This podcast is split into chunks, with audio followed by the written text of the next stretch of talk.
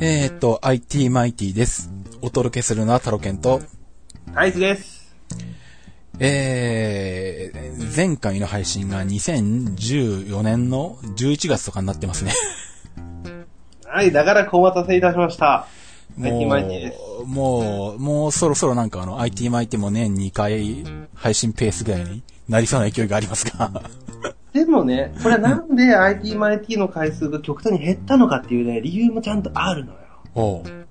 それはですね、うん、クリラジの方のですね、うん、あの、アップルンルンの方で、うん、えの僕とタロケンさんのうん。 IT マイティ状態っていう のが、結構あったのね、今まで。このまあ、そうですね。うん、 2014年の11月から、うん、今日の、えっと、2014年の5月ぐらいまで。えっと、実際、今さっき、今、今しがたもその状態でしたと。そうですね。今までアップルンルを二人と撮ってました。 そうそう。だから、その、今の、まあ、半年間ぐらいも、うん IT マイティは取ってないけど、IT マイティ状態ではあったのよ。そうそうそうそう。それはあるんですね。えっ、と、現状があったので、うんうん IT マイティちょっと配信の内容がそっちに流れちゃってたっていうのまがあま正あ直ね。ありましたと。はい。そのせいで配信ちょっと遅くなってますが、お待たせしました。IT マイティですと。はい。今年初の配信です。明けましておめでとうございます。明けましておめでとうございます。 今年もよろしくお願いします。よろしくお願いいたします。うん。まあもうね、正月も過ぎ、そうだね。雪も溶け、桜も散 り、そう。もう鯉のぼりがもうね、出てきてる からね。はい。という時期なんですが、はい。えー、まあその、IT マイティ、何の話をしようかなっていう話もさっきしたんですけれども、うん。もうどうでもいい話からはさせてほしいかうな。ん。うん。正直言って IT 関係ないです、今からする話は。まあ、いいんじゃないでしょうか、この番組の場合 は。すいませんが、あの、なぜかと言いますと、この話題をですね、他の番組でしようとするとですね、皆から止められるんです。何そんなあの、やばい話とか何あの、表に出すとなんか公安に取り締まられるとかそういうような感じ話題にの乗っ取ってないから、ダメって言われるだ そけうでかす。。そうか。なんで、IT マ IT にでも乗っ取ってないんで、それ。えー、また、あの、クレーム等は、えーうん受け付けてないです。うん。まあ、あの、別に送ってもらってもいいけど、あの、スルーしますね。 あ、メールが来てるっていうだけなんで。で何の話をしたいなっていうのが、んあのずっとあったかっていうと、うん。まあ私あのずっと乗り物が好きでですね。鉄道でもすうね乗。り物が、ね、え、鉄道じゃない違うそうそれは鉄道に急ぐでちゃんと話あするあ、あ、からそうか。あ、そうか。それ違うのか。はいはい。うんうんうん鉄は鉄でも、鉄、あ、馬の方ね。馬って言ったら違うな。まあ、バイクの方うん。の方なんだけれども、今、自分自身が持っている免許としては、普通自動二輪なんで、400cc のバイクまでが乗れます。うん。なんですけれども、この間ね、上海モーターショーに行ってきたのよ。上海モーターショー。うん。東京モーターショーって日本でも大体11月、10月のその辺にあるんだけど、毎うんう年んうん。上海モーターショーっていうのもまあやっぱりあるのね。ああ、聞いたことあるな、そういえば。うん。えーそれがこの間の、えーっと、いつも4月の末にあるんだけれども、うん。本当この間、えーちょっと時間があったんで、1日かけて行ってきました。会場がクソでかいんで、丸1日使うんですわ、これ。うん。おお、そんなでかいのかもうね、歩いて歩いて歩いて歩いて、うん。ちょっとお茶飲んで歩いて歩いて歩いてぐらいだから、ヘロヘロになるのよ。で、コンパニオンの写真を撮りまくるみたいな。いや、もうね、もう正直言う。うん。姉ちゃんよりも車が見たい。ああ、そうなんだ。車よりも二輪があればそっちが見たい。 さらに、さらにそっちに行くと。さらにね。うん。で、 まあね、お姉ちゃんも、まあいるんだけど、うん。お姉ちゃんは別に、あ、いるな、どけやって思うぐらい で、むお前がそこに、お前がそこにいたら、ビビラが見えねえだろっていう、うんなんかその、ね、なんかあの、後ろ、なんかこうドアのところとか立ってたりするうかんうら、ん。でドアのそのドアノブの造形見えないじゃないっていうふうに思うから、そうか。まあ、もう車は本当に見に行ってるんだけども。うんまあでも気がついたらね、カメラの中にはね、お姉ちゃんの写真がいっ ぱい入ってるんだけどね。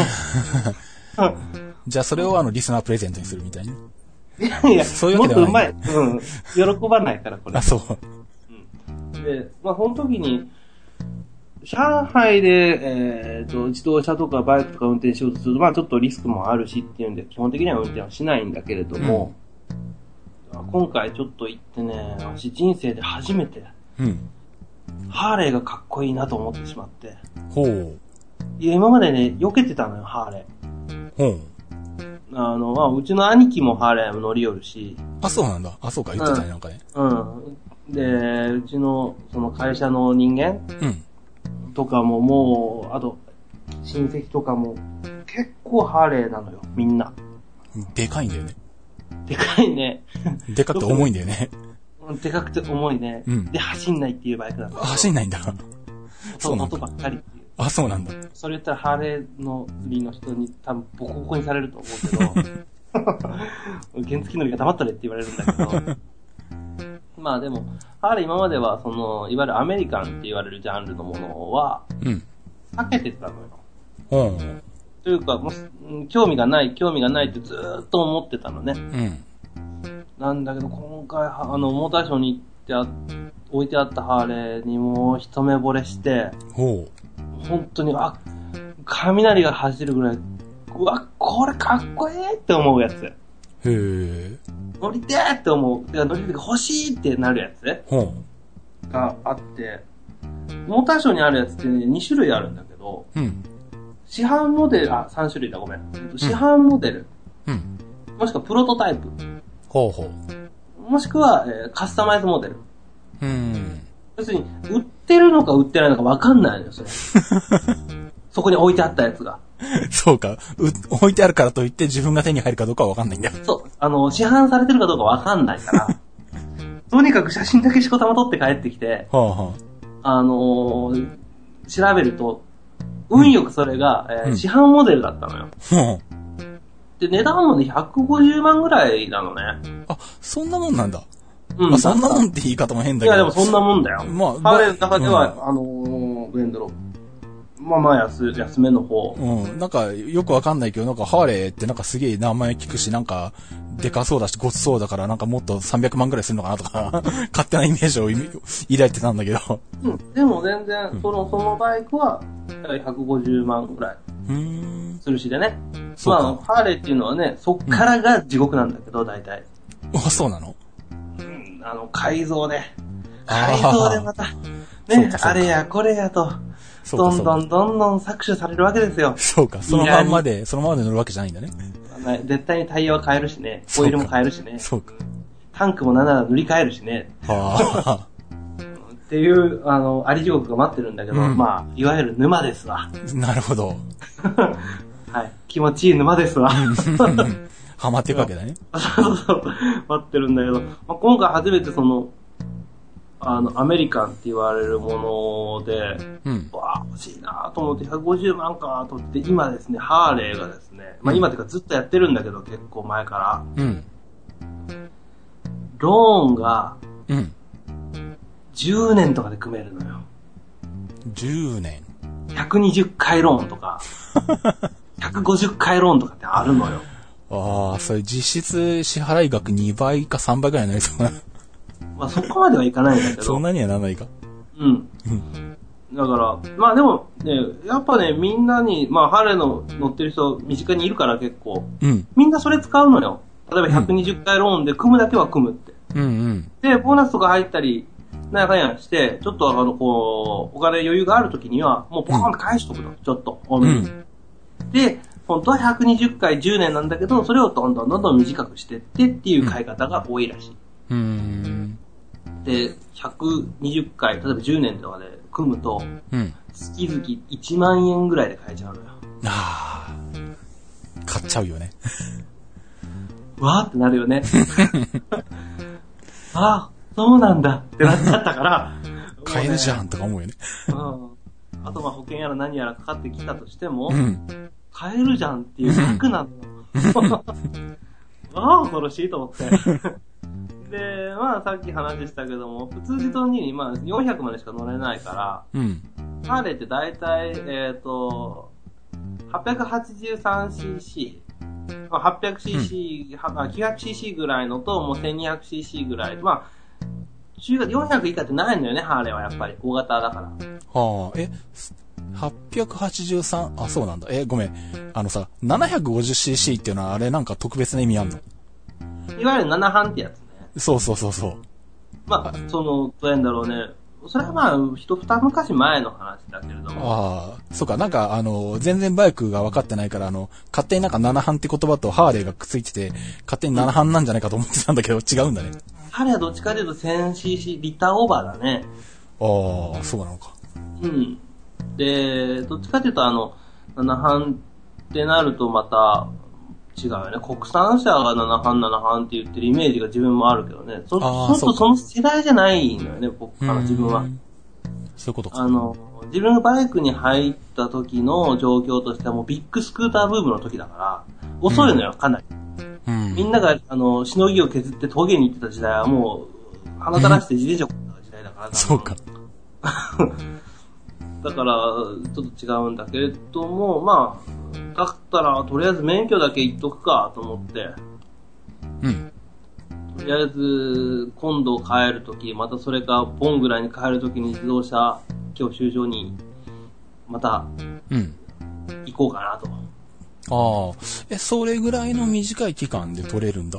いや、えっ、とね、多分、本気で釣り、なんか合宿とか行くと、うん。 1週間と1日、ああ、やっぱ最高に詰めてもそれぐらいかかるんだ。はなんかかな、7日、あ、まあ、えっと、8日とかかな。あ。かかるんじゃないのかなっていうのがあるから、まあ2回に分けてだろうなっていうのはあるけど。ああ、そうかそうか。分ければいいのか。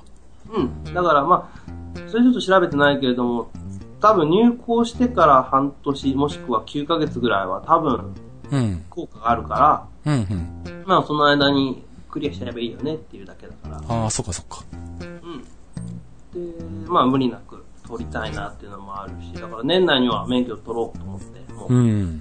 で広島で卒業してる自動車学校に行けばね、4万5千円か4万6千円ぐらいで取れちゃうのよ。あ、そんなもんなんだ。まああの、普通自動二輪持ってるからっていうのもあるよ。ああ、そうかそうか。うんうん。もうあるし、自動車も持ってるから。うんうん。自動車も関係ないのかな普通自動二輪持ってて卒業生だからっていうんで、さらにちょっと安くなるみたいな。え、え、400cc の上は、何 cc までとか、なんか何段階かあなるいよ。何にもないよ。もあ、制限解除か。う。言ってみればね。言ってみれあば。あ、そういうことか。言ってみればああそういうこ限定解除とか。限定解除か。そうかそうか。うん、そうそう。なんだけど、一応くくりで言うと大型自動二輪になる。うんうんうん。だからそれに、ちょっと今回のチャレンジまあ、ハーレー買うかどうかっていうのはまた別の話だ けど。うん。まあね、ギリギリになって、うん。ね、いややっぱり KTM にする、やっぱドカティにする、やっぱりあの BMW にするって言うかもしれないけど、 BMW のバイクってあるんだ。うん、あるよ。あ、全然知らないや。うん、BMW モトラットで検索してもらえればへ出てくるよ。え。うん、意外とかっこいいバイク作ってたり、大陸冒険型の、いわゆる、秘境に攻め込みますみたいな、あのね、うんすげえごついバイク作ってる。うん。だから、その辺、まあ、BM も結構自分が好きな車車種もあるから、うんでもね、やっぱ今言った 3, 3つとかになるとね、高いのよ。もうちょっと値段ポコって上がるのよ。ああ、さらに高いんだ。あ200万から、みたいな。あ。それきついなっていうのがある から。まあ、アプローチエディション買うかどっち買うかみたいなね。うーん、悩 むね。悩まないよ。悩まなバい、イク買うよ。それは俺もそっちの方が賢明だと思う ね。だって、バイクだったらちゃんとローンも組めるし、オートローン、オー トローン組めるまあ、実用性もはるかに高い気はするしね。まあ、アプローチのいいところは、世界中どこに行くにも連れて行けることかな。ああ、まあ、それはそうだね。 だけれども、まあまあ、それでちょっと今考えて、まあ、買うかはないはまた別の問題だけども、うん。ちょっと免許だけは言っとこうと思って、うーん。うんまあ今持ってるのは原付をね、改造しまくってるやつだから、うん。高速道路にも乗れないし、一あそ番っか困るのがね、自動車専用道とかバイパスに乗れないことなのよ。あ、そうかそうか、そういうとこもダメなのか。うん、要するにあのー、125以下禁止っていう看板が、あ標識あ。があるから、ああ、そうか。入れない。そうか、そうすると結構不便だね、やっぱね不。便なうん。で、広島とかだとむちゃくちゃ不便なのよ。まあ、バイパスとか、ね山の中とか走ってるバイパスとか乗れないのきついよね。うん、で、あと市内を横断してるようなバイパスみたいなやつ。ああ、そうか。都市と都市を結ぶバイパスとうかん。に乗ろうとするともうアウトだし、例えばでツーリングで呉まで行こうと。うんまあ、呉でもいいし、福山でもいいし、尾道でもいいや。うん。行こうってなった時に、行きは下道で行って、帰りは高速でワープしたいじゃん。うん。うんねうん。できないのよ。行ったら行ったまま帰っておいでだかうん。そうだね。うん。ら。そう。だから、うーん、例えばじゃあその尾道とか、行ったりとか、下関とか、北九州とか行くときに、やっぱりそこは高速使いたいよねって思うのが、まあね、往復した道は、言ってみれば青春18切符で往復するようなもんだからな。もう言ってみればそうよ。ヘロヘロになるのよ。しかも原、原付きを無理にバーアップしてるから振動もすげえし、あの、微振動がね。だから、やっぱりその辺はあるから、まあちょっと欲しいなぁと思って。そうか。えーちなみにそのハーレーは展示されてたのは何新型とかそんなやつなのそういうわけではないのうん、そんなに、その最、あの、どういうんだろう。今から出しますよってやつじゃなくて、もう市販のやつ。もう今、もう今モデルとして売ってますよっていうやつ。はあ、ていうか、そういう、ていうか、ハーレーとかってのは何モデルチェンジは何年ぐらいごとにするもんなのああ、どうなんだろうね。ハーレーはね、自分も詳しくないの。今まで避けてたから。ああ、え、普通のなんだ、じゃあほ、さっきの BM とかなんかそういう、なんか200万くらいするようなやつとかってのは何何年か1回にはモデルチェンジするのまあしないイメージがある。まあ、あするけど、うん。えっと、ああ、でもなんどうなんだろうね。車マよイりも、ナーうん。チェンジというか、うん例えばその、フロントのライトが LED ライトでなりま、な、になって、衣装がちょっと変わりますよとかっていうのは、うん。でもそれでも、4、5年に1回とかなのかあ、そうか、車よりも技術革新がないんだ。よく考えたら。な。ない。だから変わらないんだ。ないし、売れねえからね、ついああ、まあそうか、出る数もまあそれ少ないか。うん。その代わり、ホンダはラインナップとしてはすげえ頑張ってるとは思うけどね。うーん。へ原付きの量もしこたま出しとるし。え。上はね、リッタークラスもなんぼでも出しとるけど、まあ、そこはちょっと異常かな。うーん。うん。だから、そうだね、ラインナップとしては、まあ、毎年毎年同じモデルが変わるってことはないんだけど、色が変わるぐらいで。うんうん。例えば2014モデルにはこの赤があるけども、2015年モデルだったらこの赤がなくなって、うんあのシルバーのタンクの色になりますよとかっていうのはよくあるけど。ああ、それはまあ売れ行き見ながら変えてったりとかするね。うん。やっぱ黒は外せないよねっつって、黒は定番でずっと続いてたりとかうん。っていうのはよくあるけど、うん。ガラッとモデルチェンジするのはすごく珍しいかな。それよりも、もう作りませんっていうのは多いかな。 そっか。ああ、そっかそもっうか。このモデルは終わりですっていう方が多いかなう。ん。うん。まあ、ハーレーはちょっと違うんだと思うけどね。うん。自分も全然今まで避けてたジャンルだから、初めてね、叩く子だ、全然わかんないからね。うん。あの、あ、こういうのなんだって見てたけど。そうか、でも、ハーレーって名前だけは、それこそ、俺が小学校ぐらいの頃からっていうか、多分物心ついた頃ぐらいから知ってはいるからね。で、もう市民権だけは得てるからね。ねえ、下手したらそれの名前だけで昔だったら映画作れるぐらいの知名度あったからね。そうですよ。だから、今までね、避けてたんだけど、ちょっと今回、あーってなったやつは、ちょっと、あれだね、うん。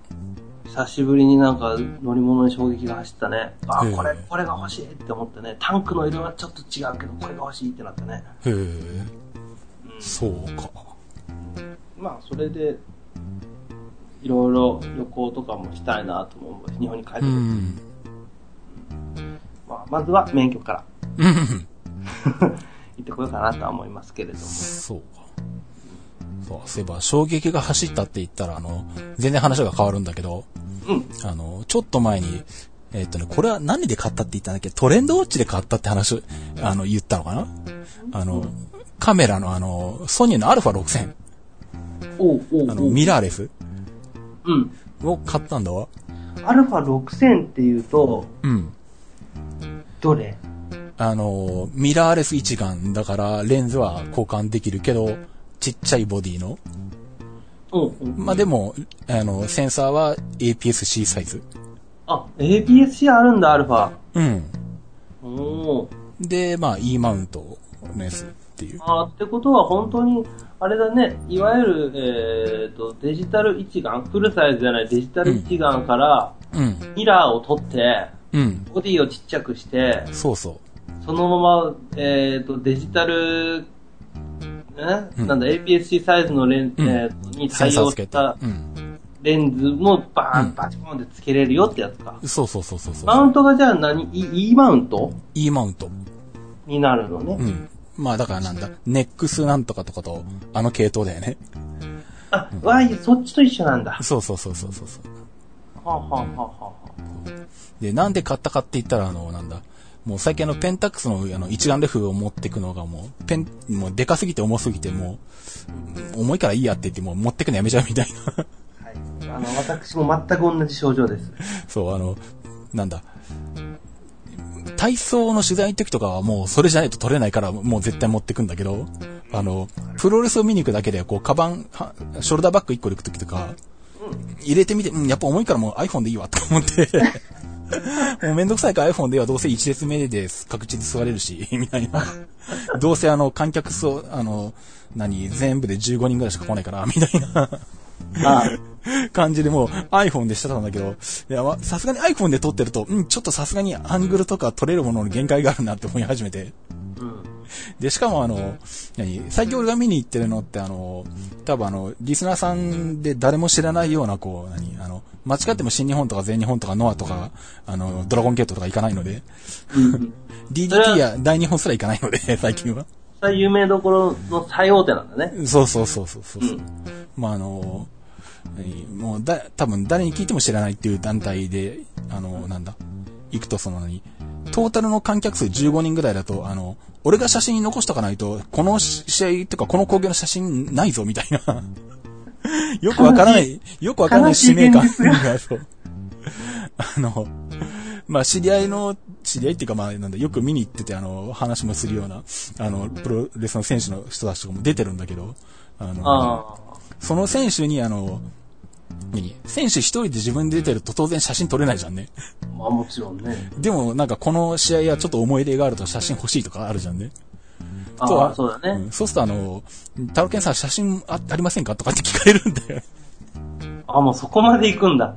そうそう、まあ選手に選手というか、えっと、レスラーに。そうそうそうそう。まあ普通にあの、Facebook で知り合いだし、あの、実際その人の興行行ったりとかしも、あの、話するもんで、あ、そんなフレンドリーなんだ。うん。っていうかもっと言うと、あの、プロレス日曜区の第1回とか出てもらったりとかしてるんで。 なんです。そういう人に、あの、写真頼まれたり、あ写真ありませんかとか言われると、で、たまたまその時、あの、なんだ、ちょっとあの、昔から憧れてて一回対戦したい相手だったんですよ、みたいな話、後から聞いて。で、写真くださいって言われた時に、そうその時 iPhone でしか撮ってないと、まずかったな、これはちょっとなんかちゃんとしたカメラで撮った方が良かったなとか思ったりして、じゃあちょっと。先に言っといてやんと思うけどそね。れ最初に知ってたら、一、あの、ペンタの一眼レフ持ってったんだけどなとか思ったんだけど。ね、思って取ったよってね。そうそう。で、まあ多分、先に言っちゃうと、うん。取ってよっていうイメージが強いから多分言えなかったんだろうね、その人まもあ、ね。それはね。うん。うんその辺もあると思うんだけど、で、で、やっぱそうか、この辺の工業の時は、あの、ちゃんと残した方がいいなと思って、 じゃあ、あの、カバンに気軽にペッて入れれる、あの、でもそこそこ取れる。で、またなんだ。そういうドインディーだもんだから、ちゃんとした照明もないし、下手したら地下のなんかジムみたいなところでやってるし、みたいな。あ、そうなの体育館でもないんだ。そうそうそうそう。もうだからその何そのカメラとしては最悪の状況下で、なるべくあの何ちゃんとピントが合わってくれる、合ってくれるやつ。っうんうんうん。て考えてったら、最終的にニコンの J シリーズにするか、ソニーの α6000 にするかって話になって、まあ最終的にいろいろ見て α6000 にしたんだけど。いや、あのね、ダメだ。正解。そそれは、その話は後でするからね。う。そうか。正解だよ。で、それでまあ、あの、そのアルファ6000持ってて、去年の後半ぐらいからこう、あの、試合見に行って撮ってたんだけど、あの、こないだ、4月く、4月かなぐらいに、あの、ふと気がついたんだけど、なんせあの、ドインディな工業ばっかり行ってるもんで、あの、リングがないんだよ、普段見に行ってる工業って。はい もうジムにあの、まジム、もうトレーニングジムの真ん中辺にマット引いて、 そこで試合してるみたいな、とこなんだわ。普段行くのって。え、えあの、縄みたいなやつはないない、ロープもない。あの、ロープか。うローんプもない、ポストもないのないないないない。あるのはマットでここがリングだよって言われるだけそうそうそうそう。で、この、この、そこうこの一区画、だテープかなんか貼ってあんのあ、まあ、薄いマットが引い てあるぐらいな。その上がリングだっていうだけ、うん。で、その周りにみんなもあの、椅子もないから、あの、下に地べたに直接座って見てるみたいな 感じなんだけ ど。体育座りして。そうそうそうそうそう、あぐらかいたりとか してね。うん。で、あ ーそうすると、そういうシチュエーションなんだね。そうすると超満員30人とかそういう話になるんだけど。もうさ30人とか来ると、あの、全員入りきれないから、あの、窓開けた窓のソフトからこう、覗いてみてるみたいなことになったりとか。おいどうなってんのよ、みたいな ね。そうそうそうそう。それぐらいの会場なんだけど、で、そこで撮ってる間気がつかなかったんだけど、ちょっと前に、あの、板橋プロレスってまたあの、ローカルな 団プロレス団体見に行ったんだけど、 うんで、そその時に初めてあの、アルファ6000を買ってから、は、初めてリングでやるプロレスを撮ったのよ。 ああ、なるほど。今まではその、そう。ちょっとリング風のとこでやってたけど。そうそうそうそう。うん。で、それ撮ってみて気がついたんだけど、今まであの、使ってたペンタックスのあの、K5 だと、あの結構なに、ロープに、手前にロープがあるから、ロープにピントが合うんでね、うんうんうん。どうしても。で、しょうがないからなんだ、あの、あの、英風のエリアを固定して、なんか、プロレス撮ってるのに何かあの、ななぜか置きピンみたいなことしたりとか、はシャッター半押ししたりとかして、 なんでこれ、俺動くもの撮ってんのに、あの、シャッター半押して撮ってるんだとか思いながら、鳥鳥がて向かってくる鉄道でも撮るのかみたいなね。そう そうそうそうそうそう。で、そんな感じだったんだけど、アルファ6000で、その胴体追尾モードにしたら、なんとあの、ロープを完全に無視して、レスラーにしっかりピントが合うんだ。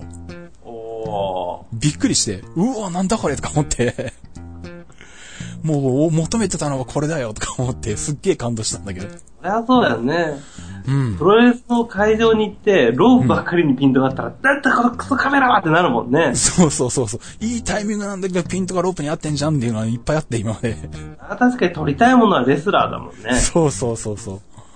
そう。で、アルファ6000で撮ったら、まああれは、動体追尾モードにすると、あの、ちっちゃい丸の集合体で、どこに今ピントが合ってるかっていうのを常時こう、追いかける状態で、ちゃん丸と、うん。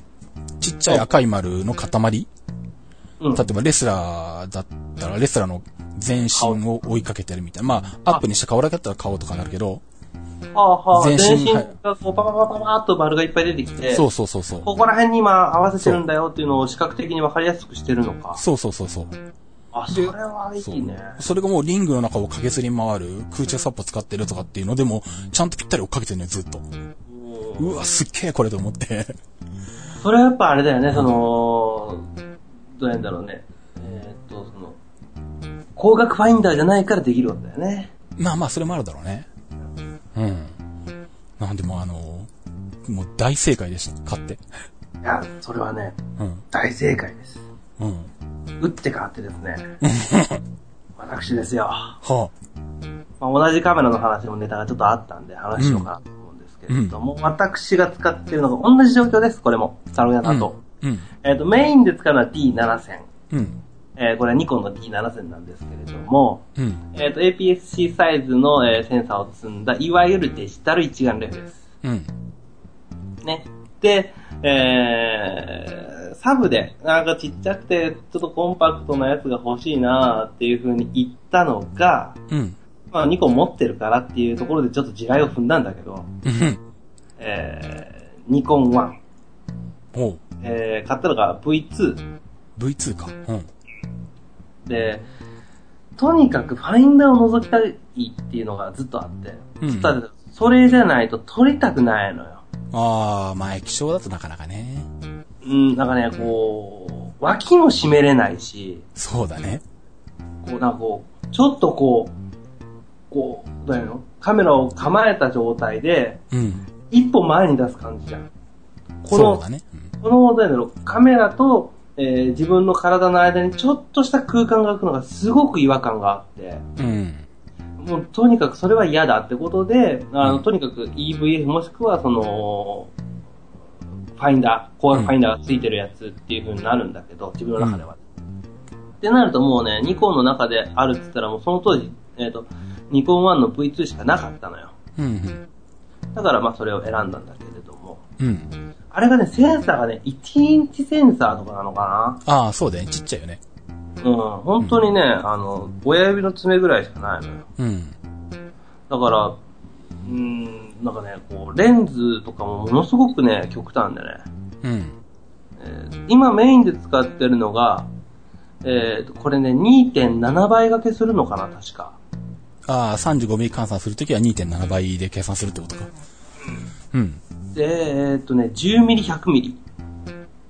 ああ、ってことは、 20 27、270ぐらいの感じそうそか。うそうそう。だから、超絶万能ズームよね。そうだね。これ1本で何でも撮りますよみたいなレンズだよねそう。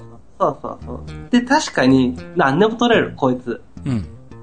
で、使い勝手もいいし、うん。悪くないんですな。で、えっ、と、この間ちょっと、まあ、細かい話は多分、ルンルンでするとは思うんだけれども、うん。えっ、と、ラスベガスの方に行ってきたのね。ほえっ、と、仕事で。うんラスベガスとサンフランシスコの方に行ってきたんだけれども、やっぱりその、風景を撮りたいなってなってくるほと、欲しいのは望遠じゃない。う。おお。広広角が欲しいってなるのよ。そうだね。もちろん、こう、あの、望遠も欲しかったりはするんだけど、うん。 あのね、やっぱね、ふあのこう旅行に行くと極端なとこが欲しくなるね。あはは望遠撮るか、すっ超げえ広望角。遠か、超広超角望遠か超広角かが欲しくなるのよ。か。そうだね。で、真ん中は、そう、そう、まあ、ど、持ってるでしょぐらいのもんだね。うんうん。で、どっちがいいかなってなって、ラインナップとしてはあるんだけど、両方。うん。えー、まあでも広角かなと思って、やっぱこう、アメリカのこう、大きな大地を取るには広角かなって思うじゃん。うん。だから、広角側に振り切って、えーっとね、ごめん、ちょっと今、ミリが出てこないんだけど、えーっとですね、今、現物が目の前にあるんだね。うん6.7の13ミリ。 6.7。ということは、十何ミリがからみたいな感じか。うん、そうそうそうそう。うん。から、まあ13ミリだから、まあ、30、あ、3、う40ん。そんなもんか。うん。かな。だから、これを買ったのね。うん。まあ確かに使い勝手は悪くはない。うんで、かなり広角だから、あの、広くも撮れるんだけれども、うん。このレンズの資産どこにも行きないのよ。 なぜニコン1システムからは。ほう。要するに、ニコン1システムの1インチセンサーだから、マイクロフォーサーズにも乗っ取ってないのよね。ああ、そうか。他のものに使い回しが効かないってことね。 あこのレまンあ、ズそうだね。どうにもな んないの。そうだね。そういうことになるよね。うんそうそうそう。うん。で、うーんって今なってるところ。もうレンズあー2本。もう本当は、この前にレンズキットで買ったレンズがあったんだけど、それはもう売ったのよ、友達に。ほう。あのー、安くね。あ、まあ、27270なら10、10、100か、10、100があれば、いらなくなるわね。そうそう、えっと、その時に持ってたのが13、え ?1030 っていうのがあったのかな、もともと。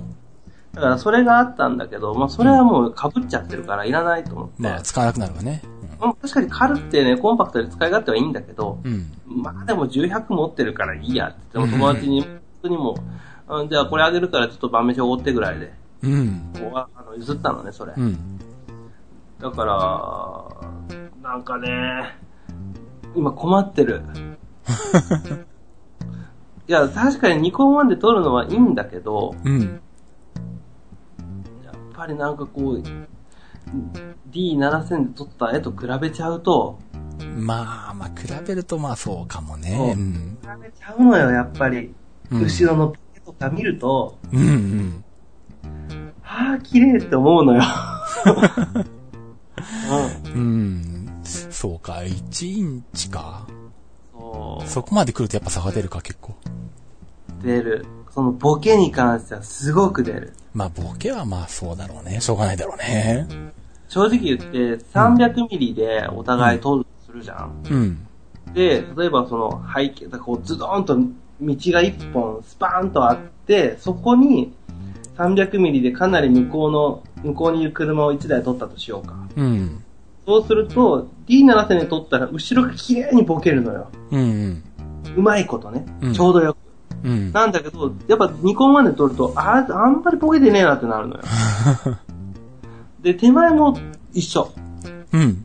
だから手前もあらかたちょっと D7000 だとボケて、うまいことそこの真ん中にあるものっていうのを印象的にこうグッとこう見せる感じの絵になってくれるんだけど、うん。ニコン1だと、ぼやーんとしてるから、うん。あー、まいったなーって今 なってる。まあそうか確かにコンパクトでいいんだけど、うんで、今噂でね、うん。ニコンもうん。フルサイズミラーレスっほう。ていうのを出す出さないっていう噂があるのよ。フルサイズでミラーレスなんだ。うん。だからほう、えっ、と、アルファで、えっ、となんな、番号ちょっと忘れたんだけど、アルファでもあるでしょ。アルファ7-2かなんか。フルサイズミラーレスっていううのが。ん。もしあれが出たらもうニコンのあっちに移ろうかなと思って。ああ。まあまあな、本体の大きさもあるからなんとも言えないけどな。うん。まあもちろん見てからね、決めるけど、うんレンズ、レンズとかもあるから、うん。悩むけども、で、そうだね。ちょっと今そこで、でも一個だけニコン1のいい、いいところがあって、うん。ニコン1がいいところっていうか、その EVF と、うん。何 ?OVF っていうのあれあまあそうか。光学式ビューファインダーだったらそうか。オプティカルになるからそうだね。うん。EVF と OVF の違いなんだけど、うん。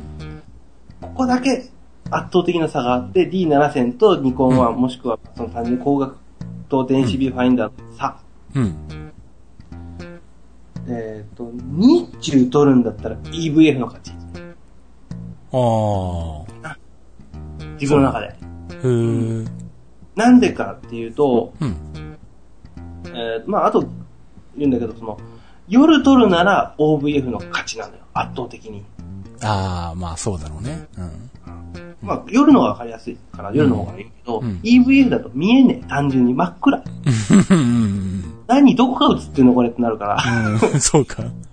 そうそう。だから結局 EVF 意味ないんだけど、この辺かなかレンズこっち向いてるからって思うだけだから、うん。うんだからあんま意味ないから、おそこはやっぱそのちゃんとしたビューあのファインダー、光学ファインダーで見たいなっていうのがあるのと、うん。で、なんで昼が EVF の勝ちっていうのかっていうと、うん。撮った瞬間にビュー、あの、プレビューするでしょうん。その瞬間に背面液晶で見ようとすると、うん。光が反射して見えないのよ。はあはあはあはあ。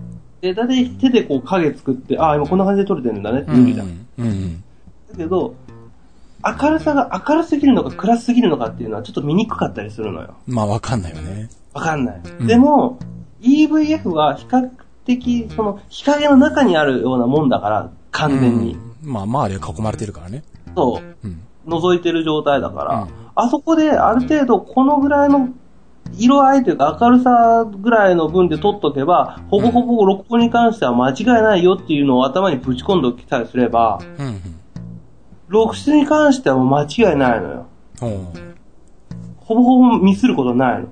うん。だから、そこは EVF の方が圧倒的に有利。日中はね、明るい日中、夏、特に夏の、うん。あの、炎天下の中で撮る写真とかだと、も う確実に EVF の勝ち。まあ、ね、そこまで明るいとさすがにいくら最近の液晶が変わりつって言ったからって背面液晶じゃ見えないわね。見えない見えない。だからそこはやっぱいいところだなとは思うけど、うそれぐらいかね、なんかそのニコン1が、あの、重宝する場面って言ったら。そうか。うん、でも今更思うけど、うん。アルファにしときゃよかったなっては思うよ。ここで。なんか、中途半端にね、ニコン1買うんじゃなくて、アルファに振り切っときさえすればうん、使えるレンズも多いし、うん。なんか、今もいろんなラインナップあるし、まあ、だいぶ増えてはきたよね。ねだからそっちにそきゃよかったなぁとも思うし。まあ、でもどうだろうな。まあ、俺が買った α は6000も割り切ってて、もう標準ズームしか使わないっていう前提で、望遠使うときはもうレンズ自体がでかくなるから、もうそしたらその K5 でペンタックスの方の一眼の方持ってこうと思って、一眼レフの方持ってこうと思って、うんだから標準ズームのみのセットにしたんだよ。ああ、でもそれが賢いかもね。私みたいにあれやこれやって買っていくと、結局、あの、抜け出せなくなるまあのよ。ここね、まで、ここまで揃えちゃったからっていうのがあるよね。そうだね。レンズはどっちにしろ別々にいるからね。そうなのよ。うんまあ、ニコン1は、あの、ニコンのレンズは使えるんだけど、うん。あの、普通のその、一眼レフ用のレンズまあ、あたぶたかませば一応使えるからね。 うん、一応は使えるんだけどね。でも一応は使えるよってだけだから。まあ、大きさが明らかに違いすぎるもんね。 うん、もうなんかね、ギャグみたいになるよ。本体が小さいだけに、より一層おかしくなるわ。そう、おかしくなるんです。で、しかも、 どえらいフロントヘビーになるっていうね。 うん使いにくいっていうのもあるから、んちょっとね、ニコンにはそのフルサイズミラーレスが出るのか出ないのかわかんないんだけど、うん。うーん、ちょっと欲しいなもし出れば欲しいなともまた思うんだろうけど、うん。うんやっぱりね、写真好きだから、うん。そうだね。そうか。ちなみに、そのニ、ニコン V2 だとさ、うん、バッテリーってどれぐらい持つ何枚ぐらい取れる感じ標準バッテリーで。そんな撮れないと思うよ。 100枚とか200枚とかいける。あ、そん、そんなに、そんなに取れないわけじゃない。うんえっ、と。ね、300枚、400枚かな。ああ、そんなもんか。そんなもんだね。だいたいこんな感じがするね。まあ、じゃあ変わんないか、アルファ6000と。うん。一日しこたまずっと撮ってて、なくなるって感じ。ああ。俺もこの間、そのなんだ、その板橋プロレスとその前のもう一個、めぐみっていうリングのない 工業とうん一日で、にあの、2工業を観戦したんだけど、2工業目の途中で、ああ、バッテリーがやばい、 みたいな感じになって。うんうん、そんな感じ、そんな感じ。多分そんな感じだと思う。そこらそん辺なはもほんとでんねど一緒かな。あとはね、うん。えっ、と、レンズに手ブレ補正が入ってるから、多分そいつでも食ってるんだと思う、電池。ああ、そうか、あそうか、ニコンの V シリーズってあれか、レンズが割れて V 補正だっけうん。あ、そうなんだ。うーん。ボディ側は何も触ってないから、レンズで VR ついてるよってだけだから。あ、そうかそうか。ああ、確かにそうすると、まあそっちの方がバッテリー食うか。ソニーの方はあれだよな、レンズ側じゃなくてボディ側だからね。そうセンサー側だからな。それもね、敗因の一つ。そうか。そう、だからレンズを選ぶっていうのもあるから、ああ、まあそうか、レンズ高くなるもんね。 そうなのよ。最初に高いのとずっと高いのと、それ最初に高い方がいいよねって思うもん。ずそうだね。それっはとある高ね。いのはずっと高いもんって思うもんね。だから、その辺も。でも電池としたものもかな。私もこの間モーターショーに行って一日バシバシ撮ってて、うん。帰る間際ぐらいに、おーやべえじゃん電池もう1、1個になってるよ。やべえやべえってなって。でもまあ、大丈夫かな大丈夫かなって騙し騙しで使ってて、最後帰りに写真見てたら、電池がありませんよって出てきた感じ。うん。そうか。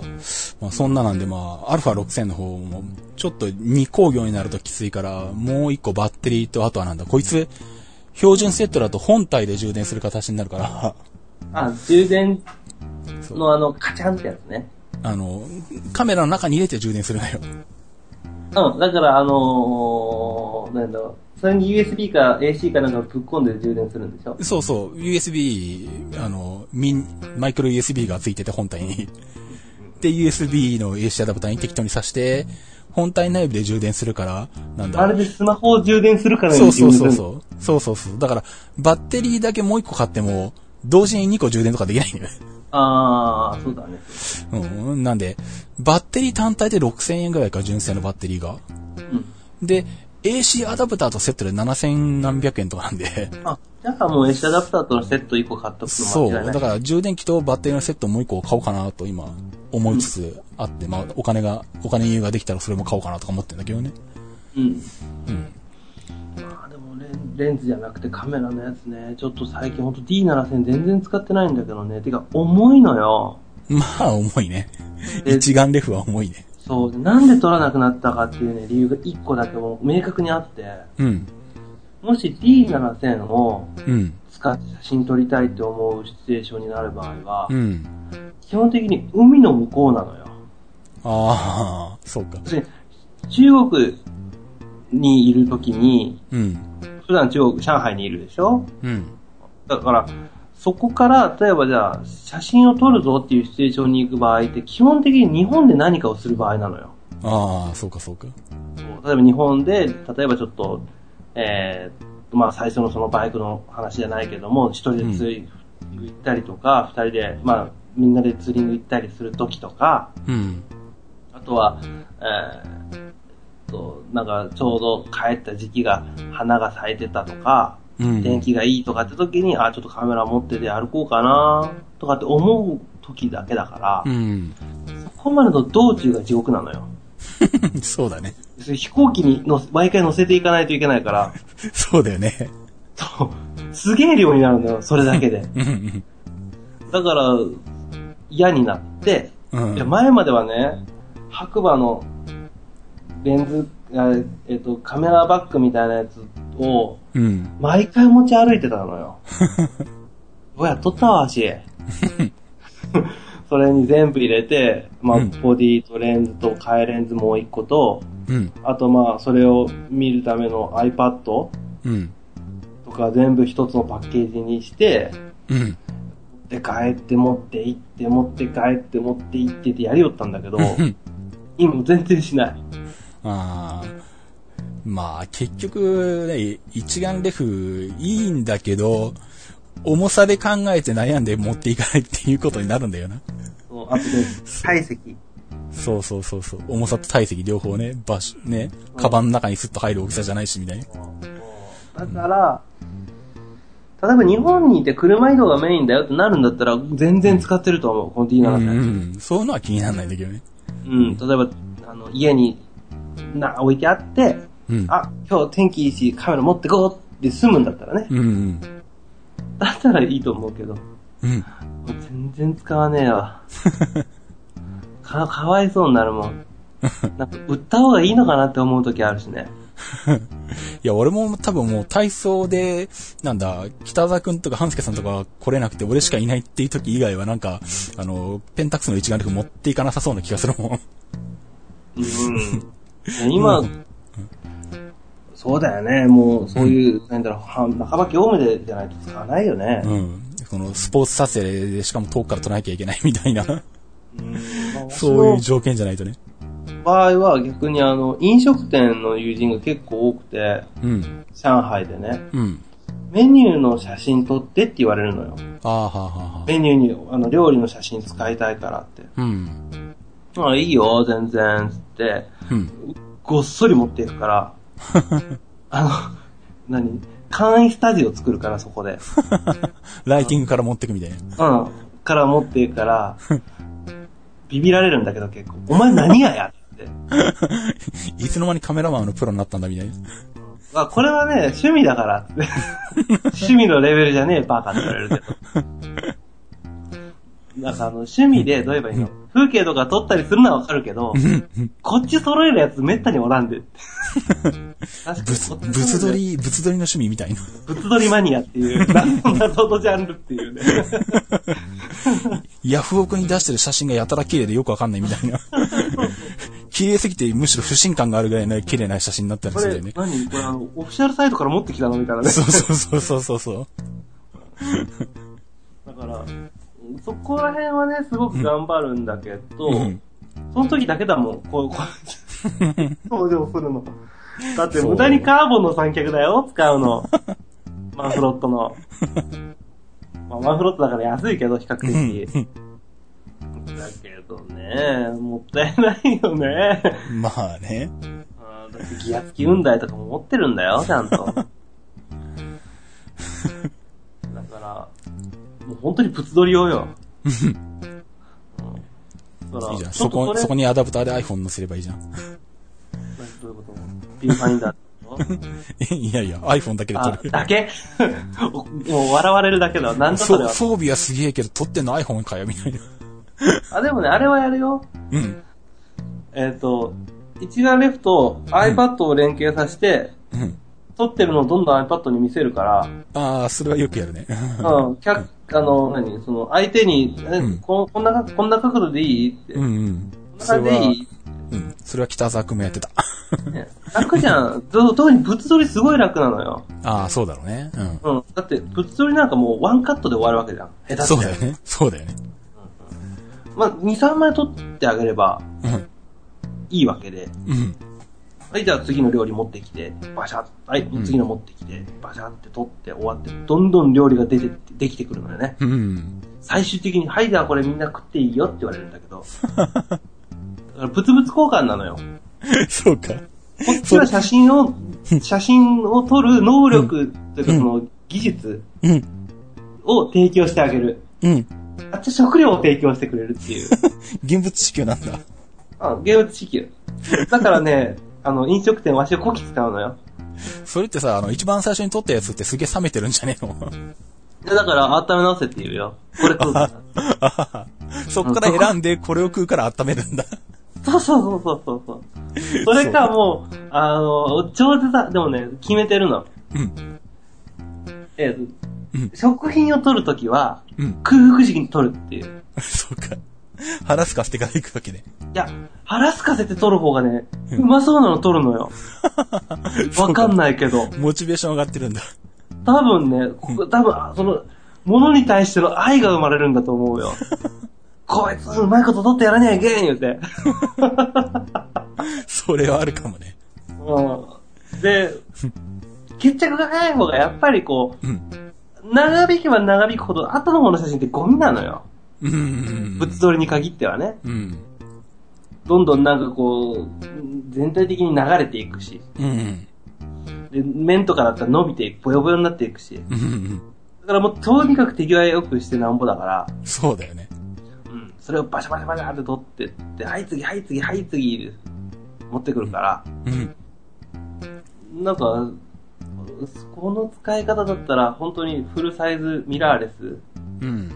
で、もうちょっとコンパクトにしてやって、でもなおかつフルサイズで、うん。もうちょっと明るめのレンズちょっと頑張って買って、うん。あげると、これ幸せになれるんじゃないのかなと思って。やまあ、そうだね。っぱ物撮りだよなそれこそこういうファインダーいらねえべ。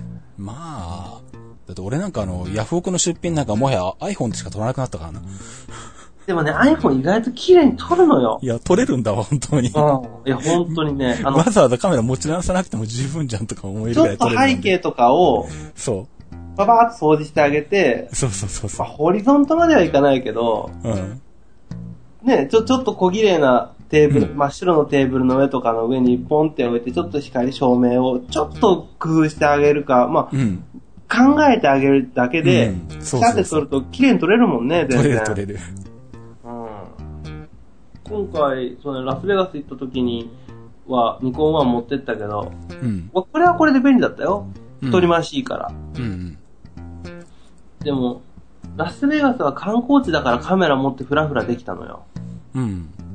サンフランシスコはどっちかっていうとなんかちょっと生活感があったから、まあ、怖いとこは怖いわね。うん。なんかね、そうなると一眼レフだったり、このミラーレスを向けたくな、出したくなかったのうよ。ん。なんなんとなくね。うん。おのぼり参観がすごかったから。うん そうだね、そうなるわね。だから、スマホを触ってる雰囲気させといて、うん。撮るみたいな。うん。あの、携帯でね。うん。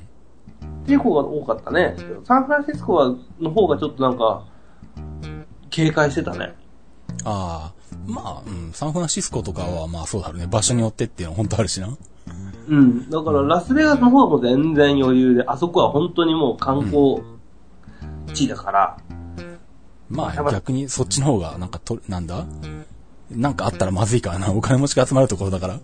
そうだね、みんな楽しみに来るところだから、ね。警備しっかりしてるだろうしね。うん、ホームレスはいたけどね、いっぱい。あ、そうなんだ。うん、いっぱいいたよ。まそあ、そうの辺の話は多分、ルンルンでできるかな。うん。うん。そうだね。でも、そうか、アルファ6000。うん。アルファ6000結構良かったです。うん、でも確かに今、ミラーレスの一眼レフを買うんだったら、うん。ソニーだね。まあ、ソニーか、あとはまあ、まあ、オリンパスとかも結構人気は今でもあるのかな、多分。でも、ソニーをおすすめするね、本当に。うん、ちょっと使った感触は良さそうだね、 ソニーが。うん。うん。ニコン1は、おすすめしません。正直言うと。ニコンは V3 とかじゃどうなんだダメなのか ?V3 でも。 V3 もダメだね。そう、V3 と α6000 で悩んだんだけど、あの、何メ何ニューよの、メニューのインターフェース見てダメだこれやとか思って。 ニコンはニコンニコンしてるでしょ。ニコンってあの、コンパクトデジカメ初めて出した時からメニューがあの、ダメだねっていう。何にも変わってないから、進化はしないから、あそこの。どう考えたもの海外にあの、委託で出してるよな、これみたいな。 うん。そのあの初めて出した時よりはマシになってるけど、あの、その、その後に α6000 のメニュー見て、うわ、さすがソニーだなって思うも ん。もうあの、そうその、文字のフォントから見しても全然違うなみたいな、コントラストとかさ。うんだってやっぱ絶対あの頃ニコンのやつは、ニコン、えー、中 国、あの、陽線ゴンスが多分作ってるよ。絶 対に。まあ、だから、やっぱでも今買うんだったら本当にソニー一押しかな。もう、揺るがないと思うわ。そオうリンね。パスですか、ニコン、あ、まあ今ね、ミラーレスってなると、うん。オリンパス、うん。ニコン、キャノン、ソニー、うん。まああ、と、ルミックスか。あールミックスか、パナか。あとは、まあちょっと、えーと、飛び、何、何だろうね。あのー、イレギュラーだけども、ペンタックス、Q シリーズ、ああ、旧シリーズね。あったな。すっかり忘れてたわ。 いいカメラだよ、あれもすごく。まあね。うん、まああるけれども、やっぱりこの中で、どれがいいですかって言われたら、ちょっとね、写真を、例えばじゃあ子供が生まれたとか、うん。結婚するからとかで、うん何かこうミラーレスが欲しいんだって言われると、まあ、まずは一眼レフをおすすめするけど、うん。やっぱりね。うん。だけどもやっぱミラーレスが欲しいんだっていう風になると、ソニーをもう間ち今ならもう間違いなく進めるかな。そうだね。ちょっと完成度高いね。うん。うん。で、後々のことも、まあ、そっからね、あの、まあ、さっきの沼の話じゃないけど、沼うにん入っていくのか、うん。まあ、ね、単純にキットレンズだけで使っていくのかはわかんないけど、うん。でもその選択肢があるってことはいいことだと思そうだね、まだカメラはね、本当に、あの、他の分野がいろいろソニーダメとか言われてるけど、えうんカメラの方は頑張ってるっていうか、しっかりやってう。るすよごねい。。すごい。で、しかもあの、えっ、とね、ソニーはやっぱりこう、何使い勝手も良かったりするじゃん。うんうんトリアングルモニターが完全についてたりとかうん。、そうそうそうそうそうそう。うん、あの、コンパクトだし、レンズも選べるしね、その、サイズレンズのうん。ものもあったりとか、高いレンズもあったりするじゃん。まああるね。 で、それ選べるってことはいいことだと思う。まあそうだね。まあ、あえて言うなら、あの、パワーズームだけやめてほしいんだけど。 そして、え、ズーム電動のやつ。嫌なのいや、だってパワーズームなんかよりテレやった方が早いじゃん。ああ、あれはまあ動画撮るって人だけでしょ。うん。あのー、何 ?YouTuber でしょわかんないけど。うんだからパワーズーム、まあ、かつては昔、あのなんだ、フィルム時代のペンタックスとかもパワーズームだったりとか、ミノルタもパワーズーム使ってたことはあったんだけど、 あの、あんまりメリットを感じたことがないので、まあ、あれはまあ動画撮ったりする人用だろうね。まあ動画、そうだね、まあ動画撮るんだったら確かに欲しいだろうな、電動ズーム。ででもまもあ動画カ撮るメんだラとしてったら撮った場合はもう、あいらないの、ワンテンポ遅れるんで、うんいらないいらない。それはそうそいうらない。あの、あるよ。ニコン、ニコンワンにもパワーズームのやつあるよ。 ああ、そうなんパだ。ワーズームの10の100とかっていうのあるけど、確か。うん。クソでかいのよ。ああ、そう。ボディ、ボディじゃない、そのレンズが。うん。だから、ななんだこれやってなるぐらいでかいから。ああ、アルファ6000は標準ズームがすからすでにパワーズームだからね。 あ、そうなんだ。そう。あ、それはでもちょっとやめてほしいね。そう、バッテリーもったいないし、みたいに。それも重あいるし。しね、その分、あの、モーター入ってたりするから。そうそうそうそう。うんでもまあ、やっぱそれ以外除いたらやっぱソニーの完成度、うんミラーレスに関しては、うん。ちょっと、今、ね頭一つ出とる感じするよ。ねえ、いいね、なかなかね。 すごくいいと思う。その代わり、そのキャノンとニコンのあの、ボロボロ感。キャノン M はどうなったんだろうか。 知らない。一応今、なんテか、テレビで宣伝用しよるけどな。あ、そうか。モデルチェンジはつしてるらしいけど、どれぐらい良くなったのかよくわかんないけど。今、3とかじゃないんだっけ、うん、確か3だと思う。ねうん。細々とやりよるとは思うけれど も。まあ、そんなのよりは、正直言って今、うんソニーが出しとるフルサイズミラーレスとかの方が、うん。自分的にはすごく気になる。うん。だから、ね、アルファ6000でこれだから、もっと上のクラスのやつとかになってきても、やっぱり、あの、ロープを無視して、選手にピントが合う、ピントが合うのかとか、 すげえ、最近は思うようになってきてて、ちょっともっと上のクラスも試してみたいなって感じはしてるんだけどね。まあ、その、どうやるんだろうね。そのフルサイズミラーレスうあん。じゃあか、まあ、いえっと、なんだ、一眼レフはなんだ、アルファいくつだアルファ 9? 違うか。 忘れたけわどか。うん。アルファ90とかじゃなかったっけなんか2頭な桁んだっけうん。型も合わせたけど。うん。うん、まあ、あの、一眼レフの本のアルファの方ね。そうだね。うん。うん。でもあの辺だと、どうなんだろうね。えっ、と、まあそこは気になるんだけど、光学ビューファインダーじゃないじゃん、アルファはすべて。うんすべて EBF でしょ。えーっとね、今ってどうなってるんだあ、でもそうか、アルファ7系は全部そうか。まあイメージ。そうだね。その上ってもうやめたのか。あんまり俺も買っていながら、他のラインナップは全然分かってないんだけどさ、ソニーは。うんうんうん。休憩はやめたのか。そうだね、そうすると、そうなるね。そこもちょっと気になる、気になるというか、その、うんっていうところもあるよね。うんやっぱ、光学ビューファインダーのあの、どうやればいいんだろうね。レスポンスの、その、ゼロレーテンシーというか、うん。何もこう、処理が入ってませんっていうのもやっぱ、うん。欲しい時はあるからね。まあ、あとはどうしても、まあ、仕組み上しょうがないんだけど、シャッター切った瞬間に一回切れるのな、画面が。ああ、そうだね、そうだね。そう、まあ、これはもう、ミラーレスだからしょうがないんだけど。うん。そうか。アルファ99があるのか。うんうん。フルサイズとして。うーん。でも何年発売なんだ、こいつは。ちょっと古いんじゃないそんな、ね、変わってない気がするな。モデルチェンジしてない気がするな。だから1年2年ぐらいはおる気がするけどね、そこに。うん。まあ、他のメーカーでも、ね、トップクラスのやつはそんな変わんないからね。ね、あのー、キャノンもニコンもね、そうそう。2012年発売かな。あーじゃあ2012年10月だ。3年目ぐらいか。まあそんなもんだろ。20万。ボディで。うんん。あれいくらするんだろうあのふさっきからずっと言ってるフルサイズミラーレスってやつアルファ7系のやつ。かな、えっと、7のラインナップはどうなってるんだフルサイズ、そうだ、アルファ7-2が確か一番新しいのか。うん。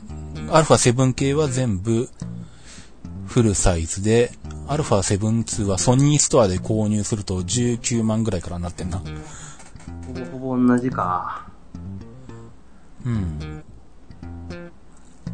悩ましいねやっあ、ぱボフデルサイィ、ズボディだけで19万か。うんそうだよそうだよ、だからちょっと高いぐらいだねまあそう、まあでもまあこんなもん、まあフルサイズだからこんなもんじゃこんなもんだろうしな。まあねもうそれ買ったら終わりな感じだねどっちかっていうとねうん。うんまあでも全部揃えて50万ぐらいかなまあ、レンズもいるからね。ねレンズでそんなにしょぼしねボディがすごい良くてしょぼいレンズつけててもだったら今の D7000 でいいじゃんってなるじゃん、うん今の人も多分まあまあいいのつけてるの多分15万円ぐらいで買った記憶あるもんレンズうん。今の D7000 についてるレンズね、うん。確か F2.8 と2.4かな2.4投資か2.8投資か忘れたけど、そんな分だもんねうん。重いよ、その代わり。設計が古いから。そうか、そうだろうね。ちょっと古いから重たい。VR もついてねえし。ああ、そうか。うん。だから、まあちょっと、使い勝手がねーって感じだけど、まあニコン、キャノンがどう動くか、まあもうニコンにいるから、わかんないけども、うん。まあでもそれよりも、まあカメラはあるから、ハーレーが先かな そっちに行くか。うん。ないものからね。まあね、そうだね。うん。でも額が一桁増えちゃうけど。ガーンと増えちゃうけど。そうだね。うん。まあでも、そんなこと言いながらも、カメラだって本気でボディとレンズ買ったらそれぐらいの金額になるからな。変わんないんだけど。なるね。それこそ沼にはまるとね。もっとあの、レン、レンズ、ハーレーより高いよみたいなことになる からね。なるよ。でもキャノンのすごくいいところは、高いレンズは高いレンズですって分かるようにしてるじゃん。うん。白いやつね。あれすげえね、いいなって思う。まあね、それはあるね。あの、あの何、えっと所有欲というか、それを満たす感じ。そうだね。白いレンズ使ってるんだぜ、俺っていう、あのー、どうやんだろうね、その優越感もう、プロですけど何かみたいなあ感じれなはんでね、すごくね、いいなって思うよね。まあね。ニコンはだって変な金のリンクがピュって入るだけじゃ ん。見えねえしって思うだけです。確かにね。そうか、でも、ちょっとソニーで、ソニーの α7-2 あたりで、ちょっとそこそこなレンズとかで、体操取ったらどうなるんだって試してみたい気はするんだけど、試すために買える金額じゃないしなって思いながら。レンタルとかは、今カメラのレンタルとかってないっけああ、まああるかもしんないね、探せばね。うん、なんか、試しにレンタルで借りてみて、撮ってみて、良ければ、うん。購入を検討するっていうのでも、まあなんかカメラのレンタルって気持ち悪いけど、うん。でもなんか、そういう買う前提のその試乗車みたいな感じで使ってあげるのも一つ手かもしれんけどね。まあね。そのメインの、まあとりあえず今のアルファも持っていくけど、みたいな。うん。今のちっちゃい声アルファは持っていくけど、大きいのもとりあえず、まあ、借りて持っていくか、ぐらいで。うん。まあね、ちょっとその辺も機会があったら、要検討かなとは思ってるんだけど。うん。ですな。まあ、うん。前ね、小秘蔵に、あ、うちの小秘蔵って言ってもわかんない人もいると思 うけど、 あのえっと、電気屋ウォーカーを一緒にやってるコーヒーっていうのがうん。いるんですけれども、まあ、あいつのカメラ好きでね、うんうん。えー、と、なんやかんや写真撮ったりしおるんだけれども、うん。あいつもニコン使うのよ。ああ、であれはニコンだっもう、確かニコンのフルサイズかな、D600 とかなんか忘れたけど、なんかフルサイズを今使ってるんだけど、けうん。なんか言われたけどね。どうしようか、アメリカ行くんだけど、日本は持っていこうか、D7000 持っていこうか、どっちにしようか悩んでるんだって言ったら、両方もっと持っていくなって言われたけどね。え あの、携帯をで写真を撮る程度ぐらいで止めとけって言われたけどね。 iPhone とかそういうスマホで撮るみたいな。そうそうそう。うん。で、あの、何写真を撮ることに夢中になっちゃうからって言われた。ああ、まあね。それはあるね。うん。でもね、持っていかないと絶対後悔するからと思って。まあ欲しくはなるわね。うん。ここで、ここで広角が効いたレンズがあればとか思うからそうですそうそうそう。ね。うん、それはある。そう、だから最近だからそのなんだろう。あの、ペンタックスの K5 しか持ってなかった頃は、そんなに思わなかったんだけど、α6000 買ってからは、あ、しまった α6000 カバンに入れてくればよかったなって思うことが最近増えた。ね、そう仕そうそう事、仕事で。でちょっと遠いとこ行った時って、ちょっとなんか時間があって、あ、ここなんかいいなと思ったり、あ、しまった α6000 持ってくればよかったなとかいうのが増えたんで、ちょっとなるべくカバンに入れるようにしようかなと思ってるんだけどね。で、標準のレンズだと薄いから、うん。スポット入るでしょ。そんな邪魔になんない。うんね、あのー、それがね、またね、V2 はでかいのよ。何つけてもでけえのよ。 そうか。うん、なんか、なんかゴロッとぶ物体感があるのよ。あー、なるほどね、そうだね。うん。うん、だからもう、踏んだり蹴ったりよ。 そう、だから、そういう意味ではミラーレスは、あんまりレンズがでかくない方がいいかもしれないな。普段使い、普段使い用は。半径系のすごく薄いやつもあるとは思うんだけど、まあ、単焦点はね、そうだけど、まあ、標準ズームぐらいとか、あんまり出っ張らないズ レンズ。うん、なんかでも、D- あの v V2 はなんか全体的にうんゴツゴツ、うんなんかしてるね。だからちそょうっかとなんか、うーんって感じもするけど、ちょっとカバンに、ちょっとおしゃれなバッグにってなったらもう無理だね。ああ、そうか。ううん、なかなか難しいところですね。ん。でもなんかこう、デジタルになって思うけど、うんいろんなところで写真をガシャガシャ撮るけれどもね。うん。でも、楽しいよね。まあね。うん。昔みたいにこうアルバムで管理とかもしなくてもいいし、もうあのうん iPhone にぶち込んじゃって、もう iPhone はないけど、うん。写真になったけどね。写真っていうアプリになって写真。フォトズでもなくて写真。せめてフォトズとかにしといてよね。確 かに。そこはローカルでしなくていいからフォトズのままでしとけよとか思ったんだけどさ。写真って思う。すげえなんか言い言いにくいし。日常会話ですごい話しにくいじゃん、これとか思うんだけど。あそのデータならフォトズに入ってるよっていうならわかるけど、そうその、そのデータなら写真に入ってるよって言われたら、はいってなるも んね。知らない人から見たら意味わかんないもんね。うん写真はそれ写真でしょみたいな。そうそうそうそう。それは、それは iBooks に対して本ってつけるのと同じだぞ、みたいな。そうだよね。そこのローカライズはどうかなと思うんだけどね。あ、でもね、あとね、あ、そう、写真で思い出したけど、全然よ、よた話ね、これ、また。ちょっと今度やろうかなって思ってるのが、うん。えーっと、ちょっと、あの、iPad、あ、ごめん、えっと、あ Mac でうん。の写真印刷サービスはいはい。をちょっと試そうと思ってみて、思ってまああ、アルバム作ってくれますせーなサーす。うビん。そうそう、意外とね、いや、実際に作った人がいて、近場に。ス。うん。うん。見せてもらったのよ、初めて。見る機会なんかなかったから。うん。そんなの、やってる人なんかいなかったからね。まあ、大体子供のいる家庭とかじゃないとやんないよね。まあ、まさにそれその人はあの子供の成長期みたいなんでパパッと撮ってただけで、うんたまたま作ったのが上がってきたところちょうどわしがいて、何そうれ、ん。アップルから来てるじゃんってなって、あこれこれこうだよって言って、あちょっと見してよって見せてもらったんだけど、意外といいのよ。うん。うでなの、センスがないのよ、そいつ。言っちゃ悪いけど。うん。あの写真のセンスじゃなくて、その、レイアウトとかのセンスが、うんてもう全然ないのよ。そいつが作る、あの、PDF のファイルとか見ると、鼻水出るぐらいセンスないんだけ ど、あの、うまいこと配置してあったね。おこれ自分でレイアウトしたのって言ったら、うんって言ってへーて、いやいや、うんって言ったけど、これ、アプリなんか使ったんだろうって言ったら、あの、写真、まあ、その当時は iPhone だけど、うん。 iPhone から全部ポチポチってやったらできたよ。簡単だったよって言うから、へあーそうなんだと思ってみたら、小回りというか、その配置とかも、すごいなんか、うまいこと割ってあったね。へーうん。あの、なんか、見開きの3分の2ぐらい、ドンで写真がでっかいのがあってみたりとか、うん。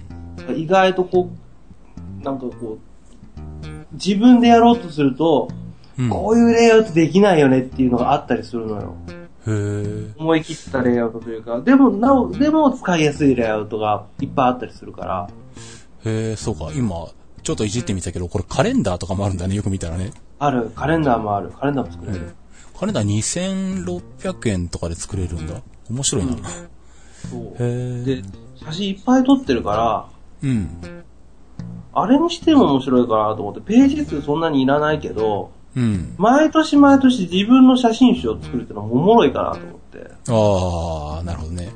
うん、その自分が写ってる写真集じゃないよ。うんうん。どんだけお前自分のこと好きなんだよって思われるから。 てか撮ってないし、逆に。と、自分が撮影した写真の写真集ね。そうそう、こういうことしたねとか、こういうとこ行ったねとかっていうのを後で振り返れるような、うん。それをあの紙で。で、なおかうつん、ページが限られてるっていうのもやっぱ肝よね。ああ、そうだよね。どれをセレクトするのか。そうそう、どれをどれを、あの、チョイスして、どこに、あのレイアウトするのかっていうのもやっぱこう、自分の思い出が強いやつがやっぱでかい画面であったりとか、見開きでドーンってあったりしたいじゃん、やっぱり。うん。そういうのなんか毎年、例えば2013年版とか、2014年版とかって、毎年毎年一冊一冊作っていくのも面白いかなって今ちょっと思ってるところ。そうか。俺、プロレスでそれやろうかな。ああ、それも面白いかもね。うん。まあでも確かにそれ面白いかもしんないね。うん。で、別に誰かに渡したりとかもしないし、うん。自分でね、例えばその10年後とかに見返しやすいじゃん。うんうん。こう、本になってると。そうだよね。うん。それが本棚に並んでると、やっぱり、ああ、なんか、そう、高校ちょっと暇だから見ようと思って、パッと見れたりもするし、うんで。も紙で焼いてたりすると、そこのこの、思い出感がすごいよね。まあね。それはやっぱデジタルとは違うよね。やっぱ物としてあるのはね。違う、全然違う。うん。そうか、一番安いと90円で1枚写真とかからあるんだ。あ、そんなのもあるんだ。L 版とかそういうのフラ、フラットで、10センチ ×15 センチで両面印刷、封筒含む90円って書いてあるよ。 そんなのもあるんだ。カードっていうカテゴリーになってるけど。へえ。試しになんか作ってみようかな。どんなのが来るのか。面白いな。そうだね。二つ折りで140円。はあ、はあはあはあ、コットンペーパー、コッカートドンだペよーパー、うん、かん活版印刷で100 310円とか。うーん、そうなんだ。結構いろんなのあるんだな。今まで全然考えたことなかったわ。うんで、それの、アルバムを作った時の一番最後のページのところに、うん。確か、あの、メイドオンマックって入るのかなあ、そうなの。入れても入れれるのよ、確か。うん抜いてもいいし、入れてもいいのよ。うーん。だからマックで作ったよっていううんうん印が最後に入れれるっていう。うん。それはまあ、アップルユーザーとしてはちょっと嬉しいところ。そうだね。うん。まあ、あの、他の人から見たら、なんだこりゃ、ではあるけど、 でもやっぱこうね、それ入ってたらちょっと嬉しいじゃん。そうだね。うーん。ちゃんと面ね白い、その、ハードカバーのアルバムとかにすると、うん。あの、カバーの部分の、あれどうやればいいの折り返してあるところうんうんうん。とかにもちょっと写真入ったりする。あ、そうなんだ。うん。もう入れれるレイアウトがあったりするの。うん。だからそれもちょっと、面白そうだなと。まあでも結局できてはないんだけど、うん。なんか、まあそういうサービスあるとは思うけど、いっぱい。その、まあね。フォトアルバムサービス。うん。まあね。やっぱそれを Mac 単体単体で選べて取れてっていうのは、でも iPod に入ってるから、もう iPod って言っちゃうけど、うん。写真とは言いにくいから、ま あ iPod に入ってるからね、そこから選んで入れちゃえばいいだけだから、すごく作りやすいと思うし。うん。そうか。1枚単位で1枚21円で L 版プリントできるんだ。うん。全然知らなかった。そうなんだ。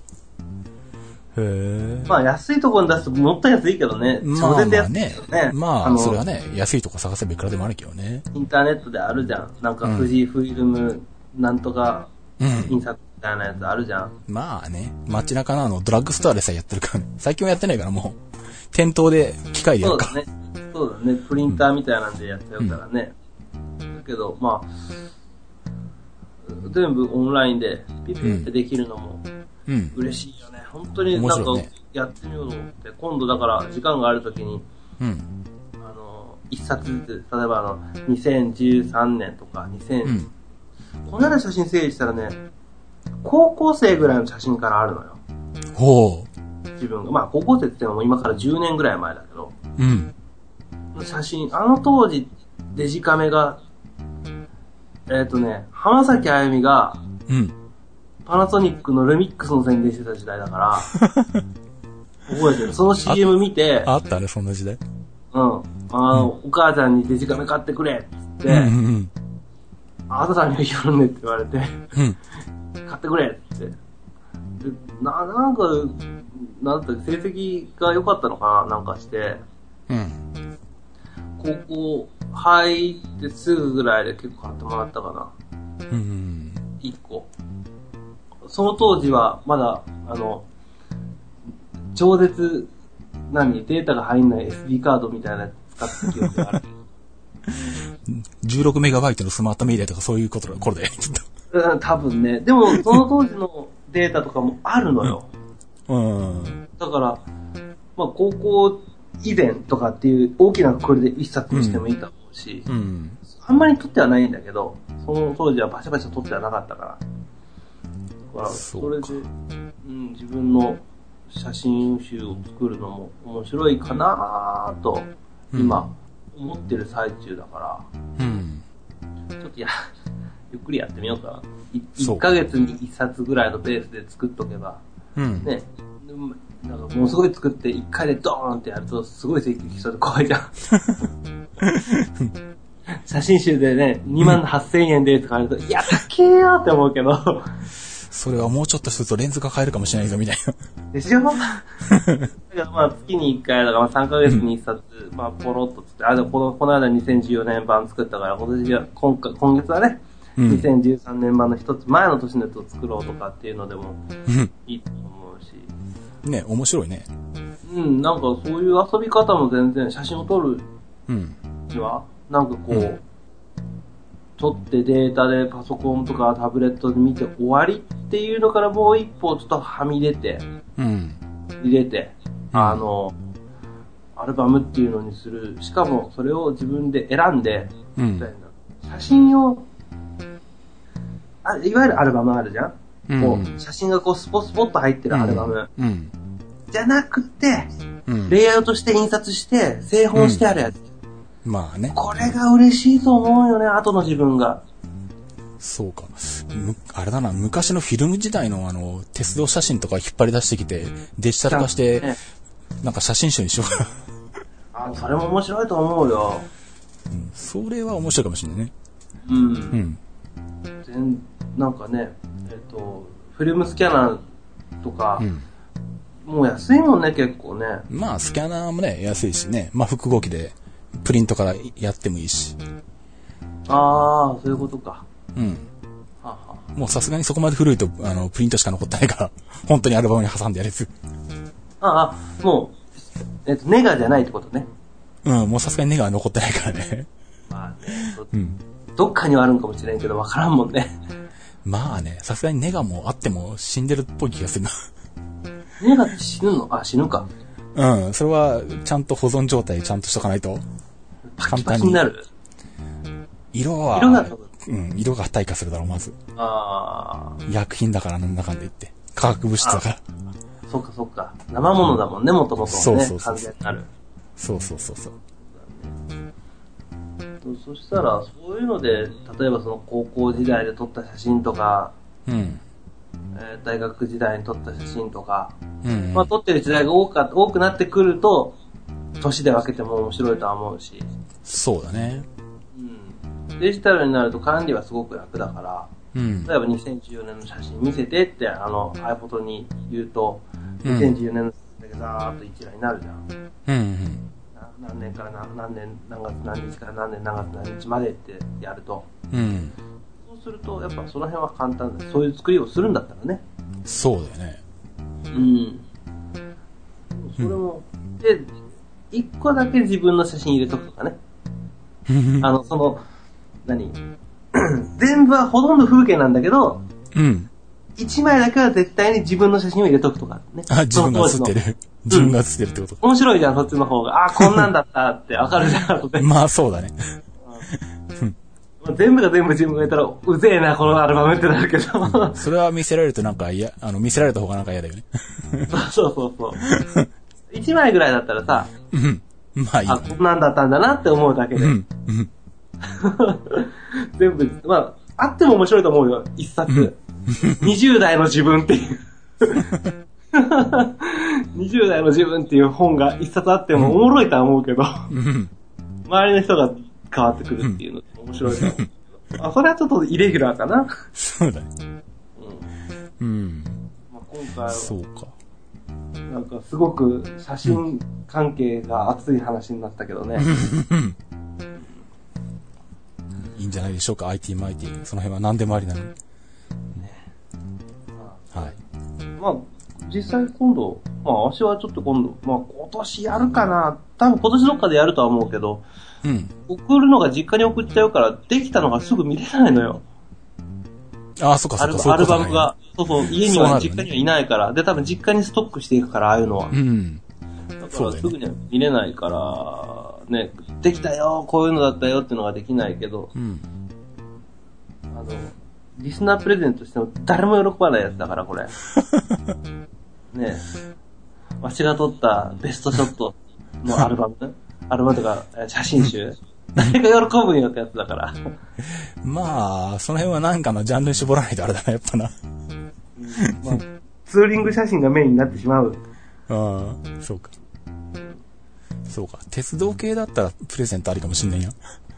そうだね。まだね、その古い、あの、列車の写真とかから、新しいやつとかからあったりしたらね、うやっん。ぱ面白い。時代の、この移り変わりもわかるしね、街並みとかの風景とかでも。まあ、そういうのでもそうだよね。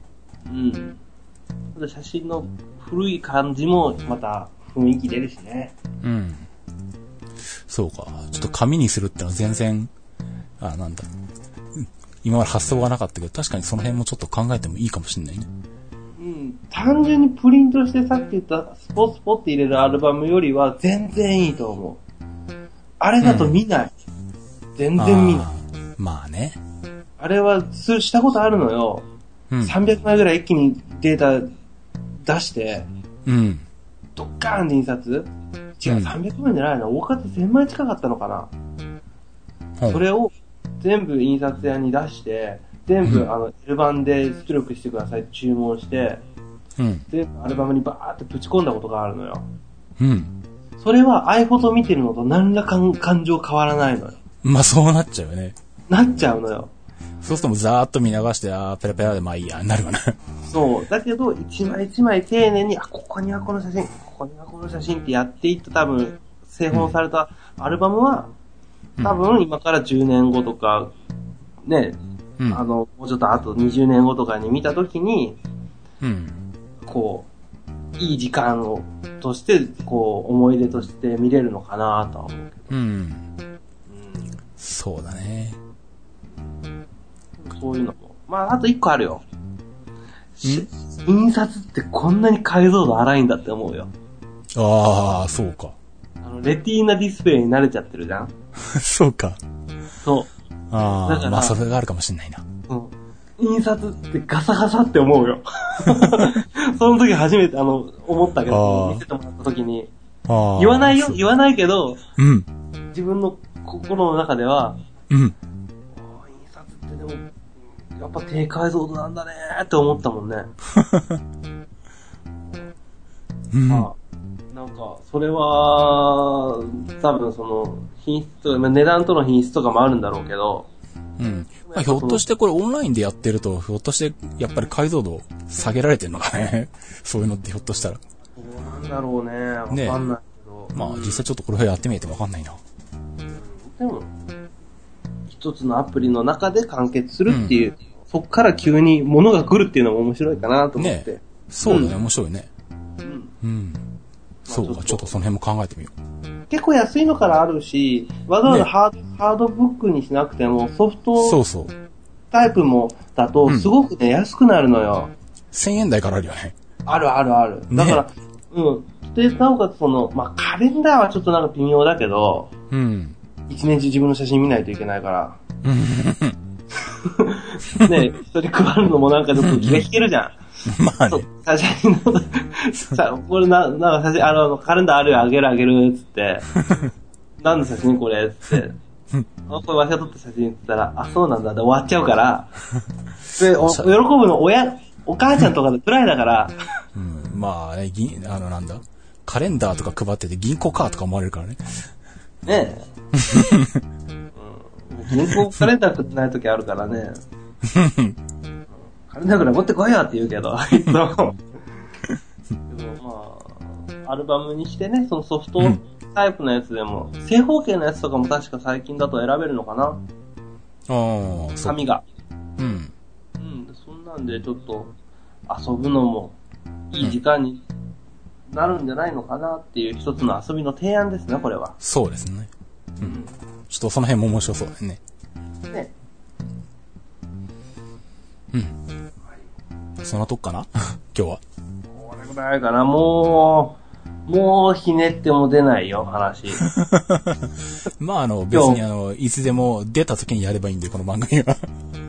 まあまああの、喋る準備はしてなくても、うんあの、他の番組で喋れないボツになったネタがしこたまあるから、まあね、そういうのもあるしね。 なんだか何んだ個ね、でもストックはあるっていうね。